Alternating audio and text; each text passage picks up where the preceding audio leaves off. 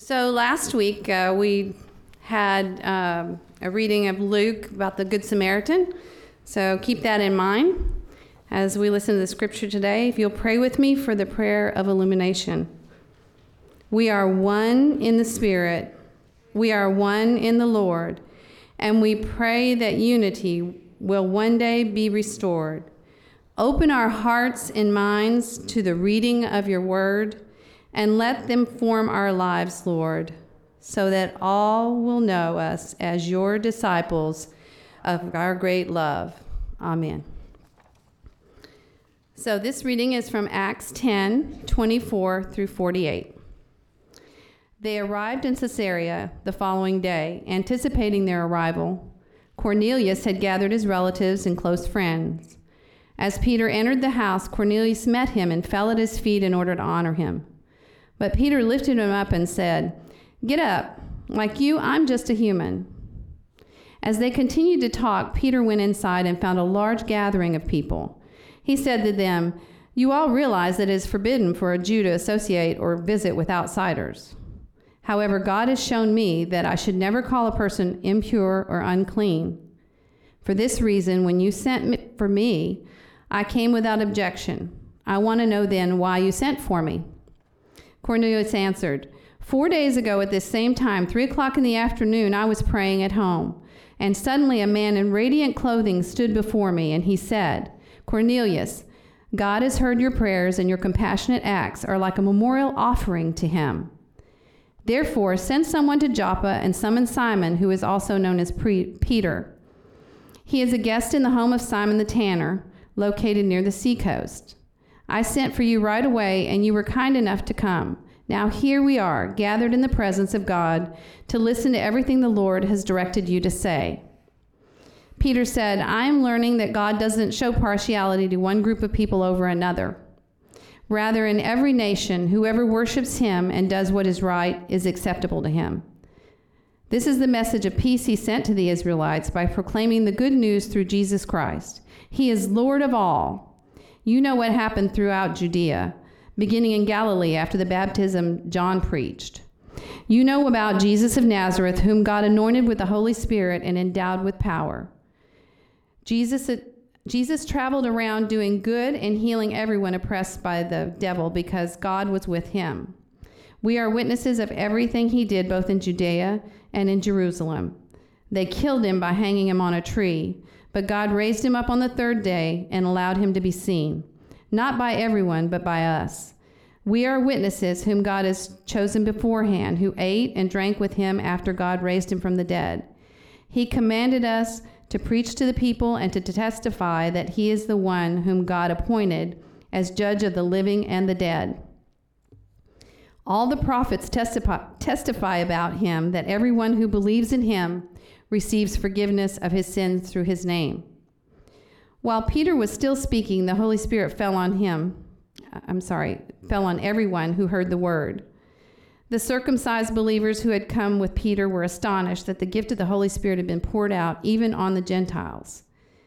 They heard them speaking in other languages and praising God. Peter asked, "These people have received the Holy Spirit just as we have. Surely no one can stop them from being baptized with water, can they?" He directed that they be baptized in the name of Jesus Christ. And then they invited Peter to stay for several days. The word of God for the people of God. Thanks be to God. Acts of faith in a diverse world. So far this month, we've talked about what it meant to do acts of unity, what it meant to do acts of compassion. And of course, when we get to the rather large subject of acts of justice, Peter ran away to a horse show for the day. Associate pastor day, it's good. But I think this is a really appropriate topic for this day, this Sunday before Thanksgiving. If we were following the lectionary, it would be Christ the King Sunday. But also appropriate because I don't know about you, but for me, it's been a long week in a long month, near the end of what feels like a very long year for our world. It is not a time when justice seems close at hand. Last week we talked about acts of compassion, and I think that is a familiar place for most of us. We know what it is to look into the eyes of another person, to see their need or their pain, and to want to meet that. There is a sense of joy, a sense of closeness. There is what I call with youth the warm fuzzies, right? When we engage in those acts of compassion. But when we get to justice, that seems a bigger, more foreign thing. Justice seems like that giant statue of the lady with the scales and the sword, certainly something much larger than any one of us.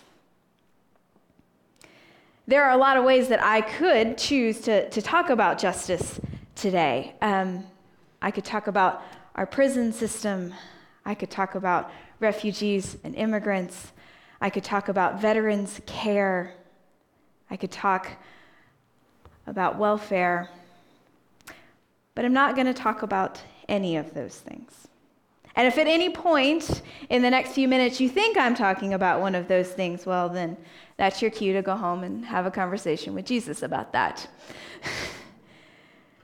Because I think before we can embark on any of the myriad of places that justice is absent in our world, we have to have a basic and shared definition of what we mean when we say justice. I have talked often in sermons or in Bible studies about how we are coming to that time where the values of the church are not always the values of the world, and justice is one of those places where it is immediately apparent. What we mean when we say justice is not the same as what the rest of the world means. To get at it, I'd like to tell you a story. You've probably heard this one. It goes, a man went down from Jerusalem to Jericho. Now on his way, he saw ahead of him a priest and a Levite. But he sort of kept his distance a little bit. He knew pretty well what a priest was and what a Levite was, but he was a Samaritan. And he was really sure that they weren't going to want to talk to him. So he took his time along the road. He kept back at a distance. He took a leisurely pace. But as he rode along that Jerusalem-Jericho road, he heard off to one side the groans of pain. And so he stopped his donkey and he got down and he found there a Jewish man who had been waylaid by bandits. He was badly beaten, and without help, he would surely die. And so the Samaritan cleared some space on his donkey. He put the man across the animal's back, and he continued on his way down the road. When he came to an inn, he took care of the man for the night, and he left silver with the innkeeper to see that the man would be cared for. And he said, "On my way back, I'll stop and I'll check in, and whatever's not covered, I'll pay you for that then." And he went on about his way. He had done a great act of compassion. Now, the man knew the Jerusalem-Jericho road pretty well. He was a businessman. He traveled back and forth often, and lo and behold, a couple of weeks later, he was traveling down the Jerusalem-Jericho road, and he came across a man who had been waylaid by bandits and badly beaten. So he picked him up, and he put him on his donkey, and he took him to the inn. As he was walking, he started to think about it, and he realized that he seemed to see people who had been waylaid by bandits an awful lot on that road. In fact, most of the times he traveled back and forth, it seems like he came upon somebody in some condition of pain because they'd met bandits on the Jerusalem-Jericho road. And the Samaritan started to ask himself, why? Why am I always called upon to help someone on this particular road? See, that's the leap from compassion to justice. Justice is the place where our mercy, our love, our heart starts to ask, why is the thing happening? We know that immediate response. We know what we should do when we see pain, but it's a bigger question to say, why is the pain happening in the first place? And once the Samaritans started to wonder why there were always bandits on the Jerusalem-Jericho road, he had a couple of choices to seek justice. If he had been a Roman, justice probably would have looked like this. He'd have gone to the governor. He'd have said, look, there are bandits all up and down this Jerusalem-Jericho road. It is interfering with trade. It is causing a serious problem. We really ought to get some soldiers down there and clean the place out. Roman soldiers are very efficient. They probably would have gone down. There would have been massive arrests. They'd have tracked down the bandits and they're at their bandit hideout. It'd have cleaned up the problem, right? Well, it might have stopped the problem for a while. But did it do anything for the man who was waylaid by the side of the road? What happened to the bandits' families? Why were they bandits in the first place? The Roman Empire is a pretty prosperous place. Could they not make money another way? Isn't there a good chance that if the soldiers walked in and cleaned out the road, that within a couple of months, somebody else would figure out this is a pretty good road to rob on, and the problem might just come back? Oftentimes when we think about justice, we think about it in terms of this paying the price for your crime. This idea of going in, cleaning out the problem, of bringing to justice those who have done the wrong. We call this retributive justice, justice as retribution. It is the way the world talks about justice. But the problem with justice as retribution is it leaves an awful lot of holes in the fabric. See, when God talks about justice, God's justice is always about restoration. It is always about bringing healing. When we talk about God's justice on the Jerusalem-Jericho road, it isn't about making sure that no bandit ever robs anybody ever again because they're too afraid to. It's about finding out why the bandits are there in the first place. It's about finding a way for the bandits to look the Jewish man in the eye and say, we're going to make this right. It's about seeing that those who have been harmed in any way are taken care of. It is a beautiful picture of justice, but it's also a difficult one. There is a piece in us that likes retribution a little bit. I was watching an interview this week where Stephen Colbert was talking about bombing out places in the Middle East, and he said, it scratches an itch. It makes you feel a little better. It doesn't matter if it works or not. But retribution has never been our way because we know that restoration brings fuller life, not only to victims, but to perpetrators. God's justice is always about bringing retribution and wholeness. God's justice, in order to do that, also silences judgment. Here's where we start to get a little bit uncomfortable. When I tell a story about going down from Jerusalem to Jericho, it's really easy to identify the good guys and the bad guys, right? We know whose side we're on. We know we're supposed to be on the side of the Jewish man and the Samaritan and not the bandits. It's a comfortable place. But then we get this story in Acts about Peter and Cornelius. See, Peter lived his entire life in that world where he knew who the good guys were and the bad guys were. The good guys were the Jewish people, and the bad guys were everybody else. That's what it meant to be a Gentile. It was to be outside of the family of God. It was to be other. And we just didn't interfere with how Gentiles lived their life. They were backwards and crazy, and it didn't matter what they thought about us. We had a corner on God's truth. We were God's chosen people.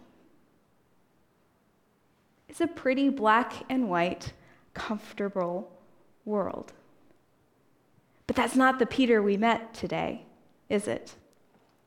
See, the Peter we met today, Jesus has gotten a hold of him. He has journeyed with Jesus for 3 years in Judea. He has preached the word after the resurrection. And as if that wasn't enough, because he still had some hang-ups about talking to people who weren't like him, he has had the same vision 3 times.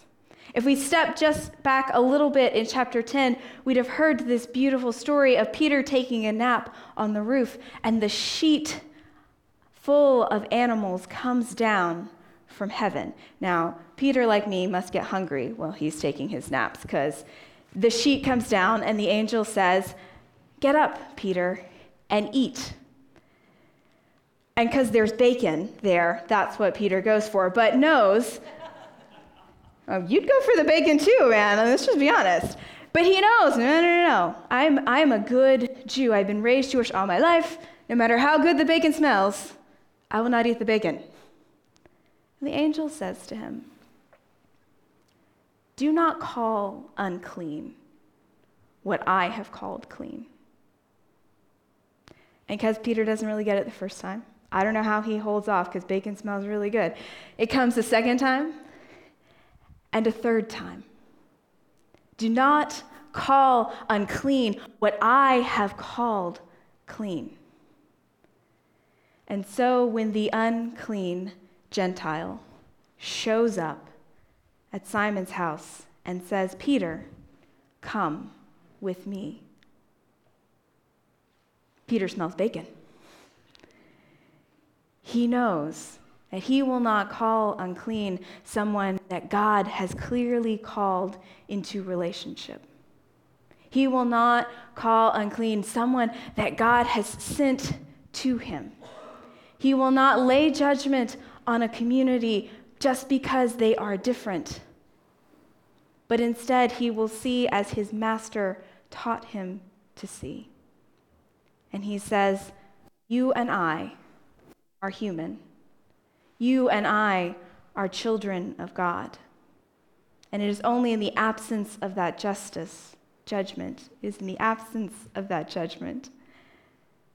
that healing and restoration begins.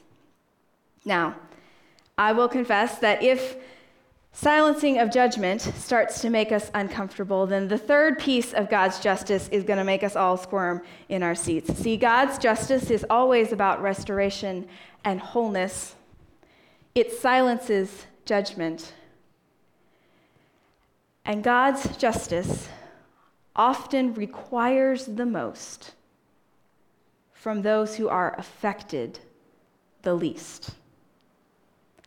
God's judgment often requires the most from those who are affected the least. See, I can tell looking around the room that some of you have already gone to the place of, why are we even talking about this today? Because let's be honest. Let's just be honest with each other, church. Intellectually, we know the world is not fair, the world is not safe, the world is not free. We know these things in our head. But I want you to take a second, and I want you to look at the last week of your life, and I want you to be honest with yourself. How many times in the last week was life really unfair to you? I mean, really unfair. How many times in the last week did you really feel unsafe, personally threatened? How many times in the last week did somebody look at you and tell you that you are less than or that you don't have rights, or that you are not free. I think when we're really honest with ourselves, most of us are pretty blessed. A good portion of the time, we benefit from the system. The unfairnesses of our life are small. We feel safe most of the time. And Lord knows that if you haven't gotten the idea of freedom living in this country, you're not going to get it anywhere. We know in our heads that the world is unfair and unsafe and unfree, but it's not the reality most of us live day to day. And if we're really honest with ourselves, when you don't live in that reality, there's not a lot of motivation to change the way things work. We are at the top of civilization's food chain. There's no judgment in that. It's just the way things are. But when you sit at the top, there is not a lot of incentive to change the way things are. In fact, if I'm really honest with myself, there's some disincentive. I like the way my life works. I like the clothes I wear. I like the food I eat. And if the system changes, there's a chance my life might have to change along with it. And that's a scary proposition.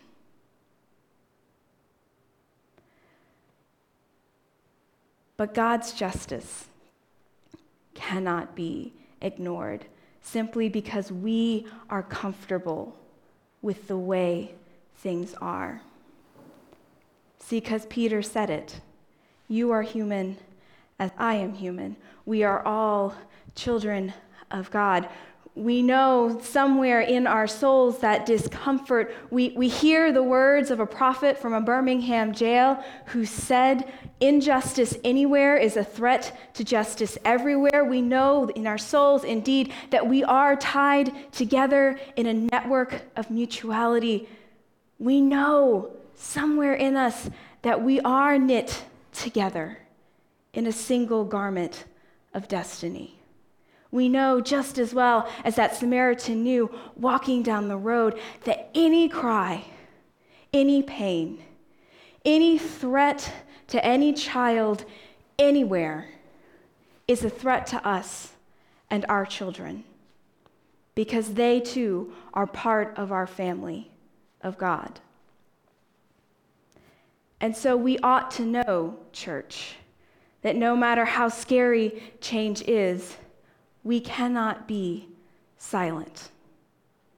We know that the blessings that we will celebrate on Thursday are not given to us just for our own enjoyment, but that they are given that we might be a blessing to others.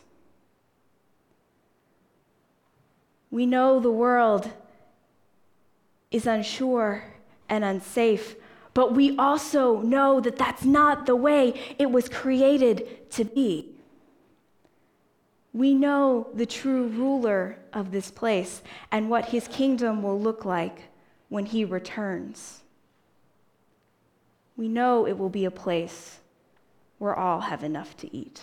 We know it will be a place that is fair. We know it will be a place that is safe. We know that it will be a place that is free. And so we know that we are called to live as though that were already the reality.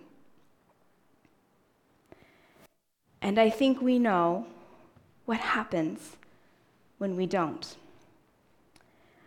If you were here for Kip talking last Sunday, he referenced part of a letter from a Birmingham jail.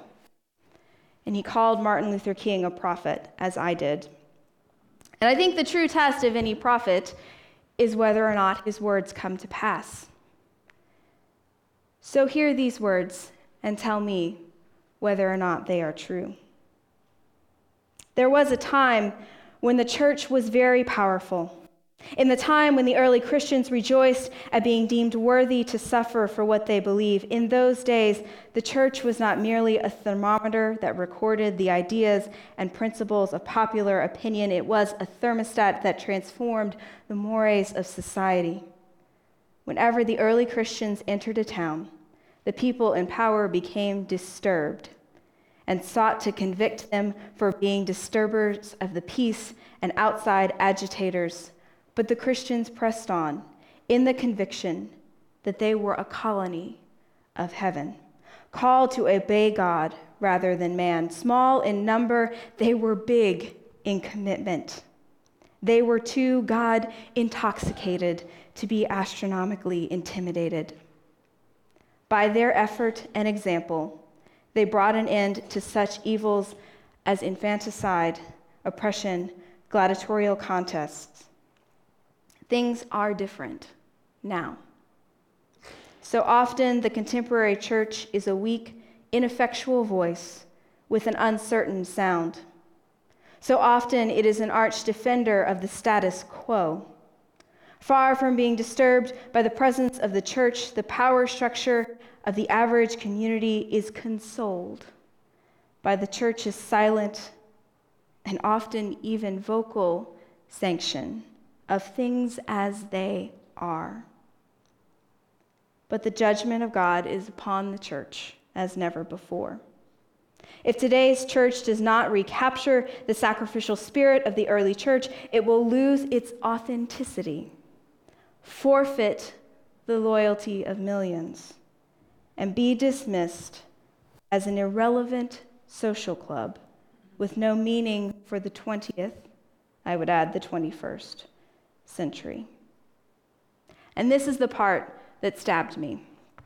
Every day, I meet young people whose disappointment with the church has turned into outright disgust. Those words are 50 years old. And I think if we're honest with ourselves, church, we know the places we have succeeded in calling for justice, and we know the dire consequences of the places we have fallen short. It has been a long week, in a long month, at the end of a very, very long year. And so there are a lot of places you could go from this place and lift your voice for justice. But if we are truly concerned, not only about the future of the church, but the future of the world in which we live, the one thing we can no longer do is be silent. In the name of the Father, the Son, and the Holy Spirit, amen. Chapelwood United Methodist Church exists to help ourselves and others take the next step in their faith journey with Jesus Christ. Now, I promise you that right now, down there in the gathering area is one of the sweetest ways to take a step you are going to get all year. UMW has a bake sale going on. All the proceeds are going to go to benefit local missions. It's a great way to get something for you and see that others in our community get what they need over the holiday season.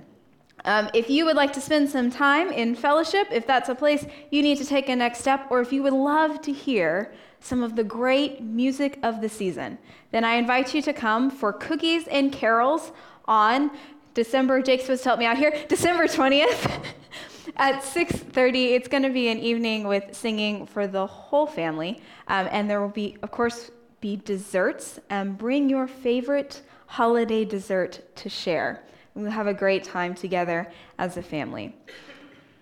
If the Spirit has moved with you today and you would like to enter into a relationship with Christ or with this particular United Methodist Church, you're invited to come during the singing of our last hymn, which is number 92, For the Beauty of the Earth, verses 1 through 4. Correct, David? Yes. I remind you that Lucinda is up here representing Stephen Ministry. If you would like someone to pray with you or to inquire about a Stephen minister, she can give you information about that. We also have a prayer chapel that is open both today and throughout the week. And now would you take the hand of someone next to you and join us in this benediction. What does the Lord require of you? Seek justice, love mercy, and walk humbly with your God. Go forth this day with these simple instructions to love and serve the Lord. In the name of the Father, the Son, and the Holy Spirit. Amen.